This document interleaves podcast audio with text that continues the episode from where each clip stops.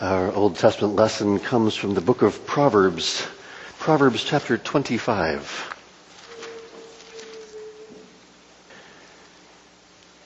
Hear now the word of our God from Proverbs 25. These also are Proverbs of Solomon, which the men of Hezekiah, king of Judah, copied. It is the glory of God to conceal things, but the glory of kings is to search things out. As the heavens for height and the earth for depth, so the heart of kings is unsearchable. Take away the dross from the silver, and the smith has material for a vessel. Take away the wicked from the presence of the king, and his throne will be established in righteousness. Do not put yourself forward in the king's presence, or stand in the place of the great, for it is better to be told, Come up here, than to be put lower in the presence of a noble. What your eyes have seen, do not hastily bring into court, for what will you do in the end when your neighbor puts you to shame? Argue your case with your neighbor himself, and do not reveal another's secret, lest he who hears you bring shame upon you, and your ill repute have no end. A word fitly spoken is like apples of gold in a setting of silver, like a gold ring or an ornament of gold is a wise reprover to a listening ear. Like the cold of snow in the time of harvest is a faithful messenger to those who send him. He refreshes the soul of his masters. Like clouds and wind without rain is a man who boasts of a gift he does not give. With patience, a ruler may be persuaded, and a soft tongue will break a bone. If you have found honey, eat only enough for you, lest you have your fill of it and vomit it. Let your foot be seldom in your neighbor's house, lest he have his fill of you and hate you. A man who bears false witness against his neighbor is like a war club or a sword or a sharp arrow. Trusting in a treacherous man in time of trouble is like a bad tooth or a foot that slips. Whoever sings songs to a heavy heart is like one who takes off a garment on a cold day and like vinegar on soda. If your enemy is hungry, give him bread to eat. And if he is thirsty, give him water to drink. For you will heap burning coals on his head, and the Lord will reward you. The north wind brings forth rain, and a backbiting tongue angry looks. It is better to live in a corner of the housetop than in a house shared with a quarrelsome wife. Like cold water to a thirsty soul, so is good news from a far country. Like a muddied spring or a polluted fountain is a righteous man who gives way before the wicked. It is not good to seek to eat much honey, nor is it glorious to seek one's own glory. A man without self-control is like a city broken into and left without walls. This is the word of the Lord. Last week we looked generally at the ninth commandment, and I've, I've been going through about one sermon per commandment lately, but I, I came away from last Sunday with the sense that, that I had laid a foundation, but there needed to be a little more building done.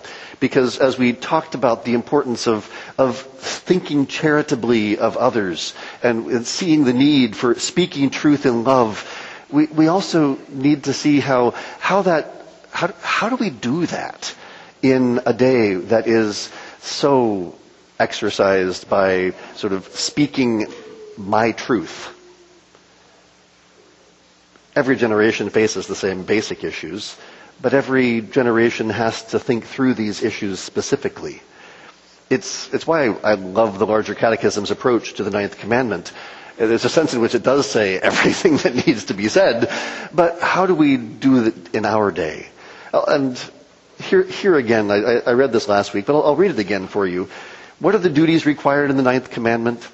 The duties required in the ninth commandment are the preserving and promoting of truth between man and man, and the good name of our neighbor as well as our own, appearing and standing for the truth, and from the heart, sincerely, freely, clearly, and fully, speaking the truth and only the truth in matters of judgment and justice, and in all other things whatsoever.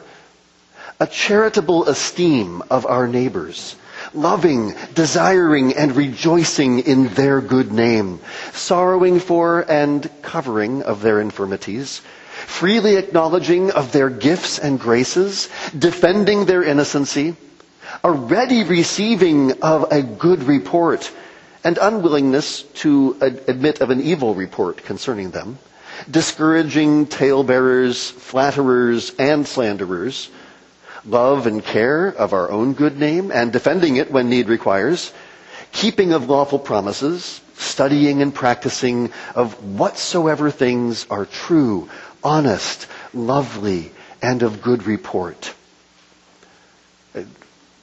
A love for the truth will mean that we have a love and esteem for our neighbors, and that we will believe the best re- regarding them and will be slow to believe the worst.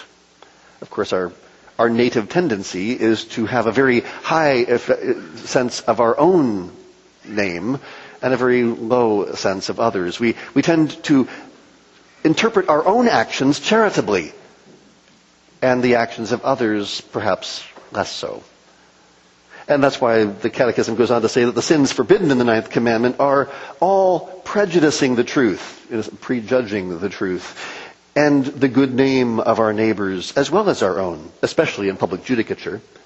Giving false evidence, suborning false witnesses, wittingly appearing and pleading for an evil cause, outfacing and overbearing the truth, passing unjust sentence, calling evil good and good evil, rewarding the wicked according to the work of the righteous and the righteous according to the work of the wicked, forgery, concealing the truth, undue silence in a just cause, and holding our peace when iniquity calls for either a reproof from ourselves or a complaint to others. So, you know, one thing you have to remember is that, is that thinking the best of others and sort of doesn't mean that you never say anything when somebody is wrong. Because that's just as much of a problem. But that's where you have to actually know they're wrong before you say it. Because if you don't know they're wrong, you shouldn't be saying it. speaking, but that's where the, the, the ninth commandment forbids speaking the truth unseasonably. So, you know, if it's not the right time to say it, it's not the right time to say it. Or maliciously, speaking the truth maliciously. Uh, you ever seen that one happen? or perverting it to a wrong meaning, or in doubtful or equivocal expressions to the prejudice of the truth or justice. Speaking untruth, lying, slandering, backbiting, detracting, tale-bearing, whispering, scoffing, reviling, rash, harsh, and partial censoring, misconstructing intentions, words, and actions, flattering, vainglorious boasting, thinking or speaking too highly or too meanly of ourselves or others. So, so that's where if you, it's, it's not that you're supposed, to, think worse of people, yourself than, than you should. No, no, no. But don't think too highly of yourself. Think rightly.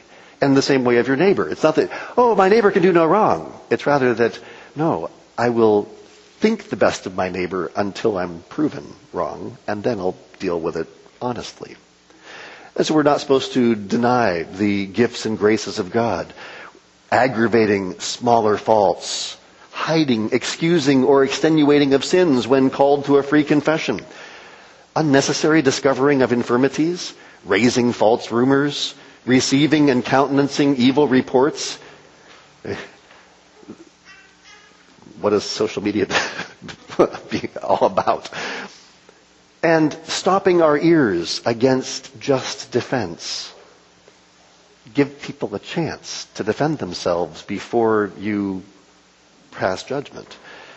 Evil suspicion, envying or grieving at the deserved credit of any, endeavoring or desiring to impair it, or rejoicing in their disgrace and infamy, scornful contempt, fond admiration, breach of lawful promises, neglecting such things as are of good report, and practicing or not avoiding ourselves or not hindering what we can in others, such things as procure an ill name.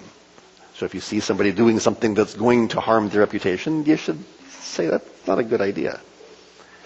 Now, our psalm of response is Psalm 52. Uh, we'll be singing it in the White Book today. Uh, it's this, the same tune in both places, but it's, uh, we'll just sing it in the White Book today. But Psalm 52 is very unusual among Psalms. It is not addressed to God. It is not addressed to, to the, the church, as it were. It's addressed to, the, to a wicked man. Psalm 52 is a maskil of David. When Doeg the Edomite came and told Saul, David has come to the house of Ahimelech. Uh, Doeg not only ratted David out, he also went on to slaughter the priests. Now, Doeg is one, and Psalm 52 makes this clear, Doeg is one who used his words to destroy. Psalm 52 opens with a lament about the tongue of a mighty man who through his speaking and his acting, Doeg destroys David with his tongue and the priests of God with his sword. And so David sings to him.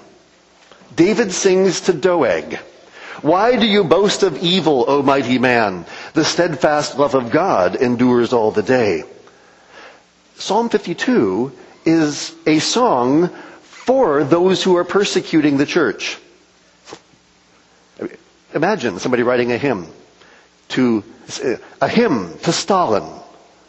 Sort of, I'm not sure that, this is not something that has been commonly done in church history. I'm not sure quite how one would go about writing a hymn to Stalin or a hymn to Mao Zedong. I mean, it seems very odd. But at the very least, we should sing Psalm 52 from time to time, and when we sing it, we should sing it to Doeg's latter day heirs. It is the song of David as he laments the destructive plots of Doeg. It is the song of Jesus as he laments the destructive plots of Judas. And it is the song of the church as we lament the destructive plots of those who would destroy the people of God. Our New Testament lesson comes from the book of James, chapter 3. James chapter 3. Hear now the word of our God. Not many of you should become teachers, my brothers, for you know that we who teach will be judged with greater strictness. For we all stumble in many ways. And if anyone does not stumble in what he says, he is a perfect man, able also to bridle his whole body. If we put bits into the mouths of horses so that they obey us, we guide their whole bodies as well. Look at the ships also. Though they are so large and are driven by strong winds, they are guided by a very small rudder wherever the will of the pilot directs. So also the tongue is a small member, yet it boasts of great things. How great a forest is set ablaze by such a small fire. And the tongue is a fire, a world of unrighteousness. The tongue is set among our members, staining the whole body, setting on fire the entire course of life, and set on fire by hell. For every kind of beast and bird, of reptile and sea creature can be tamed and has been tamed by mankind, but no human being can tame the tongue. It is a restless evil, full of deadly poison. With it we bless our Lord and Father, and with it we curse people who are made in the likeness of God. From the same mouth come blessing and cursing. My brothers, these things ought not to be so. Does a spring pour forth from the same opening both fresh and salt water? Can a fig tree, my brothers, bear olives or a grapevine produce figs? Neither can a salt pond yield fresh water. Who is wise and understanding among you? By his good conduct, let him show his works in the meekness of wisdom. But if you have bitter jealousy and selfish ambition in your hearts, do not boast and be false to the truth. This is not the wisdom that comes down from above, but is earthly, unspiritual, demonic. For where jealousy and selfish ambition exist, there will be disorder and every vile practice. But the wisdom from above is first pure, then peaceable, gentle, open to reason, full of mercy and good fruits, impartial and sincere. And a harvest of righteousness is sown in peace by those who make peace. This is the word of the Lord.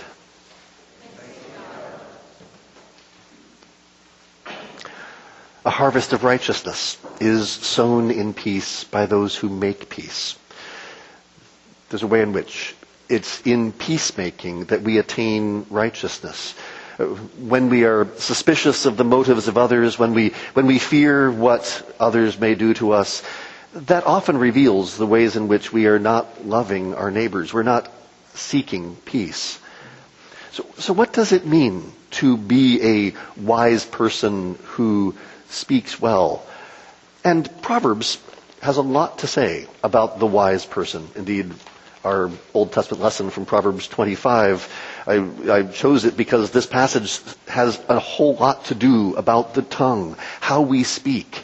Uh, and rather than try to go through all of it, I'll just focus on a few of these verses. In verse 8, we are counseled to be careful about what we say in court. What your eyes have seen, do not hastily bring into court. For what will you do in the end when your neighbor puts you to shame?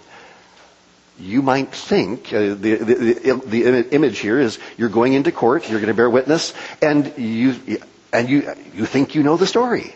And so you're, you know, ah, I will come to the quick defense of the truth. And then you get there and you give your, give your, your evidence, and then the next witness stands up and you realize, oh, shoot, I didn't know that. Proverbs was warning us 3,000 years ago. Uh, you know, when you see a video posted on social media, it probably shows something outrageous, but think twice before jumping on the bandwagon. I, I, saw an email this week that made me really upset. I was, I was thinking about, oh, maybe I should take action on this. And then I thought, hmm, it doesn't say anything about why this action was taken. Maybe I should do my homework first and find out why did these people do what they did. And so I went, dug, dug a little bit more, found out a bit more, and was like, oh, I'm not sure what I should do about this. Maybe it's not my job to do anything about this. because I don't know enough to say anything to anyone. It was kind of helpful that I was working on this sermon because otherwise I might have taken action in an unfortunate way. Beware of using information to, one of the things we can, I mean, social media is designed to, you know, the, the algorithm is designed to sort of encourage you to put yourself at the center of your own little universe. And how can you get more likes and clicks? How can you get more people p- paying attention to you so that you can be an, an influencer? Mm-hmm. Whatever that is beware of using information to engage in social climbing. Because very often, the way you achieve success in social media is at the price of your own integrity or another's well-being. And Proverbs warns us that this will destroy yourself and others. So, so instead, in verse 9, Solomon urges us Argue your case with your neighbor himself, and do not reveal another's secret, lest he who hears you bring shame upon you and your ill repute have no end. Go to the person directly. Don't be a gossip. Don't spread secrets. If you have a problem with somebody, go and work it out with them. Deal openly and fairly with your neighbor. Uh, don't use sort of, oh, I have inside information. Don't use that against them. Rather, use your knowledge to love your neighbor and help them. So be careful how you use the information that you know. Make sure you only repeat someone else's sin and misery in an effort to love them better. Now, how do you do that? Proverbs helps us think about this. Verse 11. A word fitly spoken is like apples of gold in a setting of silver. Like a gold ring or an ornament of gold is a wise reprover to a listening ear.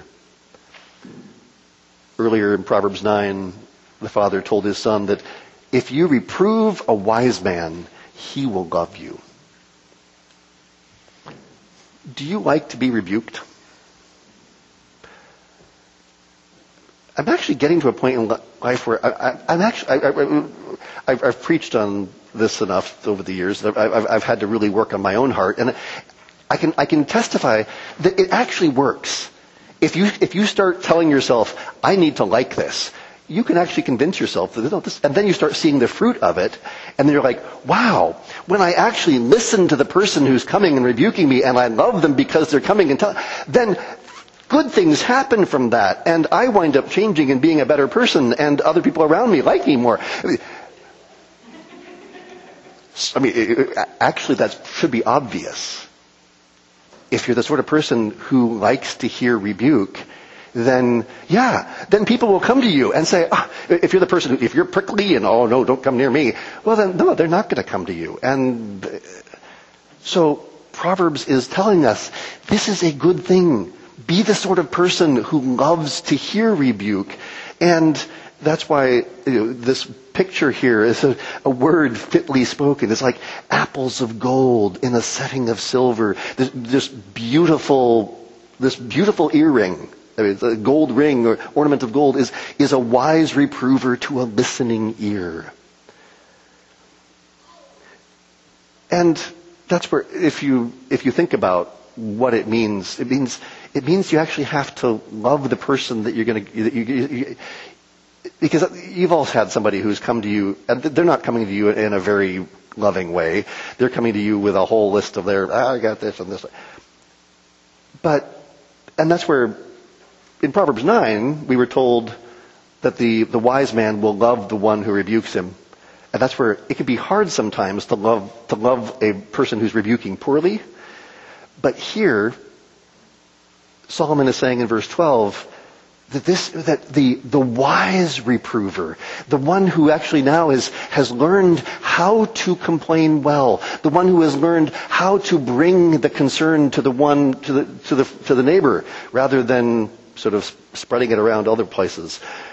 This is a beautiful thing that brings, that brings peace and righteousness. And if you, if you do these things, if you, if you're not spreading things around, if you're, if you get good at rebuking and accepting rebuke, if you're faithful in, in doing what you say you'll do, then you've got a shot at verse 15. With patience, a ruler may be persuaded. Tonight we're starting a sermon series on the book of Esther, and Esther illustrates this point beautifully. I mean, think about the opening story. Queen Vashti doesn't try to persuade Ahasuerus. She simply refuses him. But Esther will use patience, a soft tongue. If, if you're too hot-tempered to rebuke well, too proud to listen to others, then that will not end well. But if you're faithful and wise in your words, then with patience, even a ruler can be persuaded bones don't bend. But even the most rigid, inflexible ruler may bend to a soft tongue, to gentle words, whereas harsh words won't accomplish much at all. And in contrast, in verse 18, a man who bears false witness against his neighbor is like a war club, or a sword, or a sharp arrow. Think about that. A man who bears false witness. There's a, you know, the old saying, sticks and stones can break my uh, bones, but words can never hurt me. Well, Proverbs says that your words are like war clubs, swords, sharp arrows, and that when you bear false witness, you are engaged in verbally destroying people. Uh, verses 23 to 27 talk about how good things often go awry. Uh, it speaks of rain, of marriage, of a fountain, of honey. All these things are supposed to be good. But the north wind isn't supposed to bring rain. Marriage isn't supposed to bring quarreling. A spring or a fountain isn't supposed to be muddy. Honey is supposed to be good for you.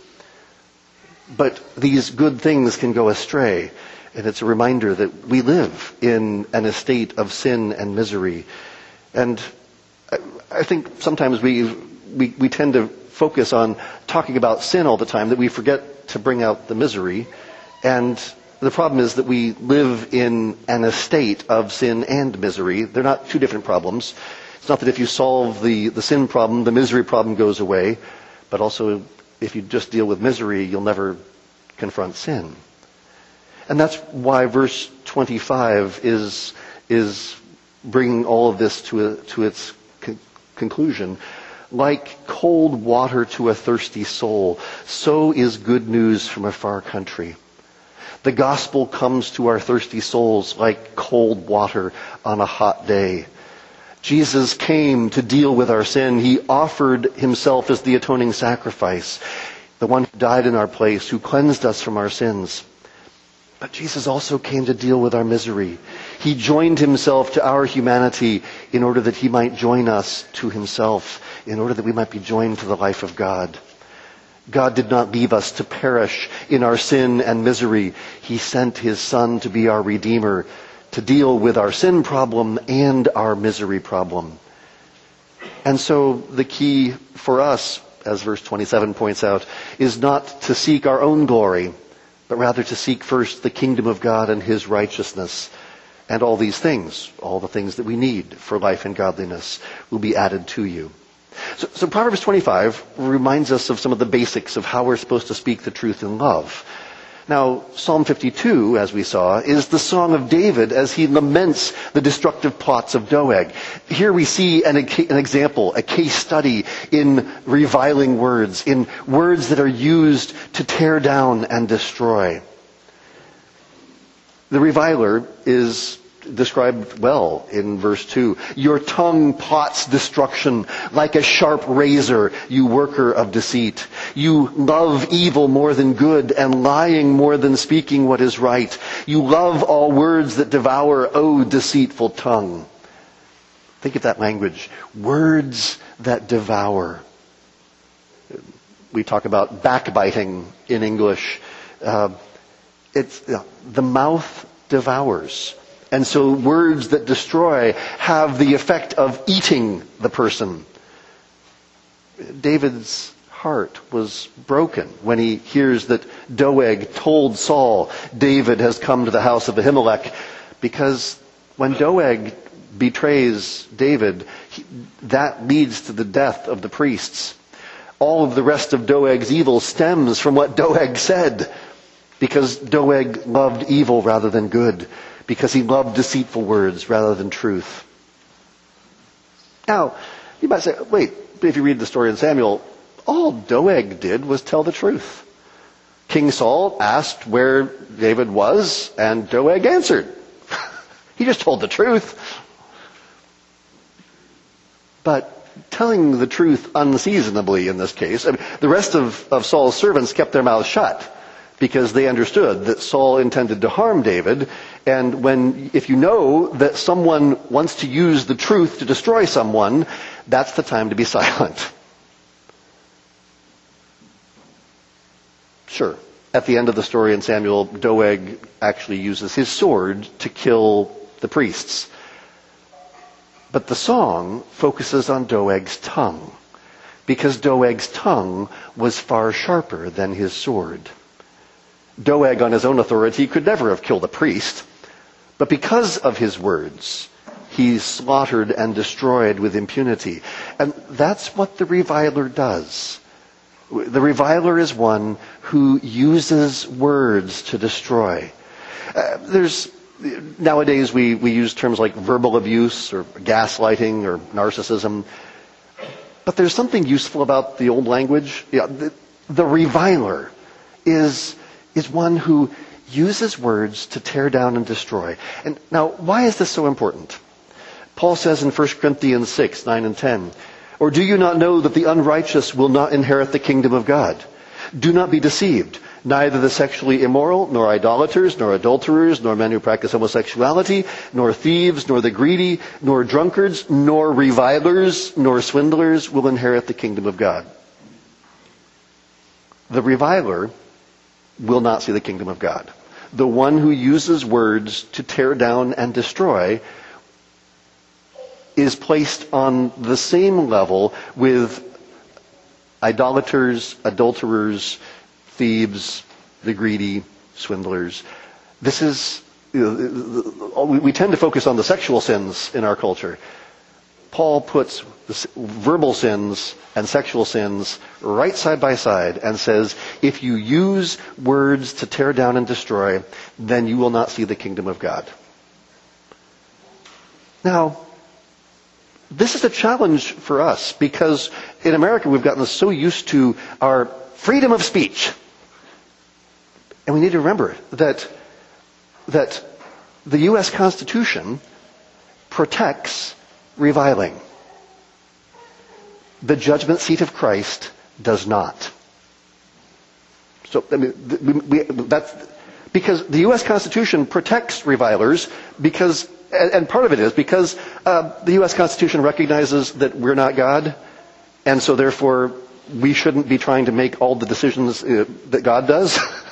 so I'm, I'm, actually, in a certain respect, grateful that the U.S. Constitution protects revilers because in protecting speech, it you know, sort of, if you're if you're going to let the government make all the decisions as to what's true, yikes, that's going to be a problem. But we need to remember that just because the U.S. Constitution protects revilers, that does not mean that Jesus protects revilers. And that's, it, that's important because reviling, using words to tear down and destroy, is soul destroying. It's, it's, it destroys the soul of the one who does it, as well as the lives of the people who are affected. So, you don't want your government trying to be Jesus. Thanks be to God, we have a constitution that protects revilers. That's a very strange way to say it. On the other hand, sometimes this gets us in trouble. Because how many of us actually know what we're talking about? Do you know Bernie Sanders? Have you ever had a heart to heart conversation with Donald Trump? Or are you relying on someone else's opinion? And if so, why do you trust them? Is it because, well, you know, this person's a really close friend of Joe Biden and so he, he understands where Joe Biden's coming from? Or is it, well, you know, I like this person's political views and so I'm going to trust them? Why? If you repeat someone else's reviling, you are a reviler. Oh, but I didn't know. Then you shouldn't have repeated it. If you share a post on social media, you are endorsing what it says, unless you say at the beginning, I disagree with this, or I have no idea if this is true. I mean, although if you're doing that, then why are you sharing it? Is it just because you want to be someone? The big reason why I stopped posting on social media was because I realized I didn't know whether I was posting truth or lies. I was posting because it made me feel important. People liked what I posted. They wanted to hear more, so they trusted me. Oh, and so now they're going to share what I said even though I wasn't sure if it was true or not. This is a, this is a recipe for disaster. I was falling prey to the algorithm. I was supporting the reviling industry. Do we, do we actually believe that truth is important? Do we actually believe that we will answer to Jesus for the words that we have spoken? And those words include the words we share on social media. Now, Paul has great comfort for us because immediately after saying that revilers will not inherit the kingdom of God, he adds, but such were some of you. We were revilers. I was a reviler. But you were washed. You were sanctified. You were justified in the name of the Lord Jesus Christ and by the Spirit of our God. Now, Paul is not just talking about our ongoing sanctification here. He says you were sanctified, not just you are being sanctified. He makes it clear he's referring to a definitive once for all act of God. You were sanctified. You were set apart by God as holy. There's a way in which Paul looks at this messed up church in Corinth that needs a whole lot of growth in grace. And he says to them, you're holy. You were sanctified. In your inner man, you are no longer who you once were. The old man is dead. Your old identity is gone. Maybe you were a reviler. Maybe you were an adulterer. Maybe you were a homosexual. Maybe you were a drunkard. But you were washed. You were sanctified. You were justified. The, uh, this language is, is dealing with both, both the sin and the misery of our fallen condition. Our justification has to do with our legal standing before God. Our problem is we're unjust. We have sinned. We're guilty. And the unrighteous will not inherit the kingdom of God. But we are justified by the grace of God in Jesus Christ. Jesus came to take our sin and guilt upon himself. Our sin was credited to Jesus, and Jesus' righteousness was credited to us. So you are no longer guilty before God. You are declared righteous in Christ. You were washed. You were sanctified. You were justified in the name of the Lord Jesus Christ and by the Spirit of our God. So if you, if you realize that you've been guilty of reviling, then repent. Because the thing is, this is, this is where John Owen's great line comes in. Be killing sin, or sin will be killing you. It's not as though one day I woke up and realized, oh, I, I, and then I, have never reviled ever since. No. Because this is where we, when we realize, oh, I'm doing, the, I'm using words to, to tear down and destroy. The sorts of things we struggle with, we're going to struggle for the rest of our lives. We're, we're not going to be perfect until glory, but that doesn't mean that we say, eh, well, you know, too bad, who cares? Jesus never says, that's okay, you can sin a little bit. No. He says, sin is sin is destructive. The wages of sin is death. Don't do that. And so that's why Owen puts it, be killing sin, or sin will be killing you. Put to death the deeds of the flesh, because the other alternative is to let them run rampant. It's like, it's the old, it's the old illustration of gardening. What's the point of weeding? They always come back. Every gardener will tell you but if you don't pull out the weeds, the weeds will destroy the crops. The weeds will destroy the vegetables. The weeds will win. Right. And that's, that's what the Christian life is like. You do a lot of weeding.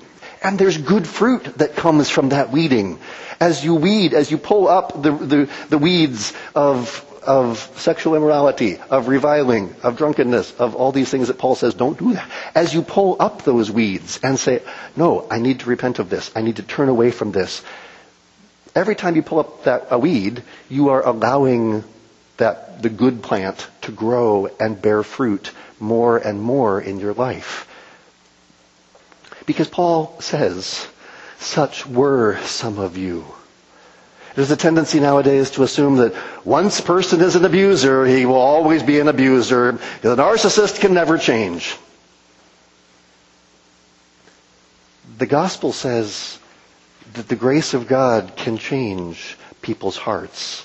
Paul says, such were some of you. I've seen people who were narcissists who have recognized, oh yeah, I'm a narcissist. And so they realize this about themselves. And so they start saying, okay, can you tell me when I'm doing it? because they don't see it. They don't know when they're doing it but they're open to rebuke and they love the one who rebukes them and says, oh, yeah, I'm doing it. Okay, I, thank you for saying something. You can repent. You can acknowledge that you have used words to harm others and you can turn away from those patterns and use words to love. You can seek peace. There is no sin so strong that Christ cannot break its power over you, but at the same time, you still have to repent. You can't just say, oh, well, you know, maybe someday. It's that you have to keep weeding your garden and next year start all over again. All of you have experienced the brutality of the tongue. Whether you've been hurt by lies or experienced how, how gossip destroys friendships or felt the, the razor sharp tongues of colleagues and friends. You've all felt keenly the pain of when others use words. And so, with a charitable frame of spirit, as you think about, oh, right, when I have said things, I didn't mean to harm others. It just happened because I wasn't thinking. I would encourage you to assume that same thing when others have done that to you. When others have spoken in ways that hurt you, assume charitably, even though you might think they had to mean that, they had to do that on purpose, but assume that they meant, they didn't mean to do it, they just weren't thinking. Because I know for myself, my problem is I don't think. And I say things, and they hurt. And the person who's hurt may go on for years feeling hurt. And, and that's also where repentance may have to keep going for a while. Because there have been times when, oh, I repented of the sin years ago. But that sin kept hurting the people that I had hurt. And so even though, oh, I repented of it, and I need to keep repenting of it, because it still hurts. And so, yes, no, I, before God, I have repented of the sin. God has forgiven me. That, but, but yet, and verbal sins have a lot, have, can be this way. They have the, the tendency to be the gift that keeps on giving. And so as, the, the, the curse that keeps on giving, um, that, that's where you may need to continue repenting and keep saying, I am so sorry for what I said 10 years ago because I realize now that what I said really hurt. And I still mean it. I'm still sorry. and that's where I remember years ago I used to think that was crazy. I was like, no, no, once you've, once you've repented, it's over. But as I've lived longer and seen the hurt that can continue, I've realized, no, that that sin from 10 years ago has continued to have that effect. And so the, the reviler, especially uh, when the reviler realizes, oh my goodness, I have hurt people in this way, the reviler may have to repent over and over and over again to say, uh, I have, I, I won't go into all the story. It's just flooded into my mind, but, but it's really important that you, that don't be proud don't feel like sort of, if I admit that, then I'll, no, no. if you admit that, then you will find life and peace and righteousness down that path. Because as you see, as you see your own sin, as you see, as you see God's mercy and grace in Jesus to sinners, then you find that the way of repentance, the way of faith, the way of speaking truth and love bears fruit richly and abundantly in the lives of God's people. So let's pray. Oh Lord, have mercy on us because we have spoken foolishly. We have reviled. We have used our words to hurt others. Lord, sometimes we, we didn't even mean it, but we said it and our words cut. Forgive us and help us to, to listen well when people come to us and tell us how our words have hurt. Help us, Lord, to repent. Help us to trust you. Help us to believe your promises that your word brings life, that your, your word brings peace, and the one who seeks peace brings righteousness. So Lord, help us to remember your promises, to walk humbly before you, and to trust that you will continue all that you have begun in us in Jesus Christ. For we pray in his name. Amen.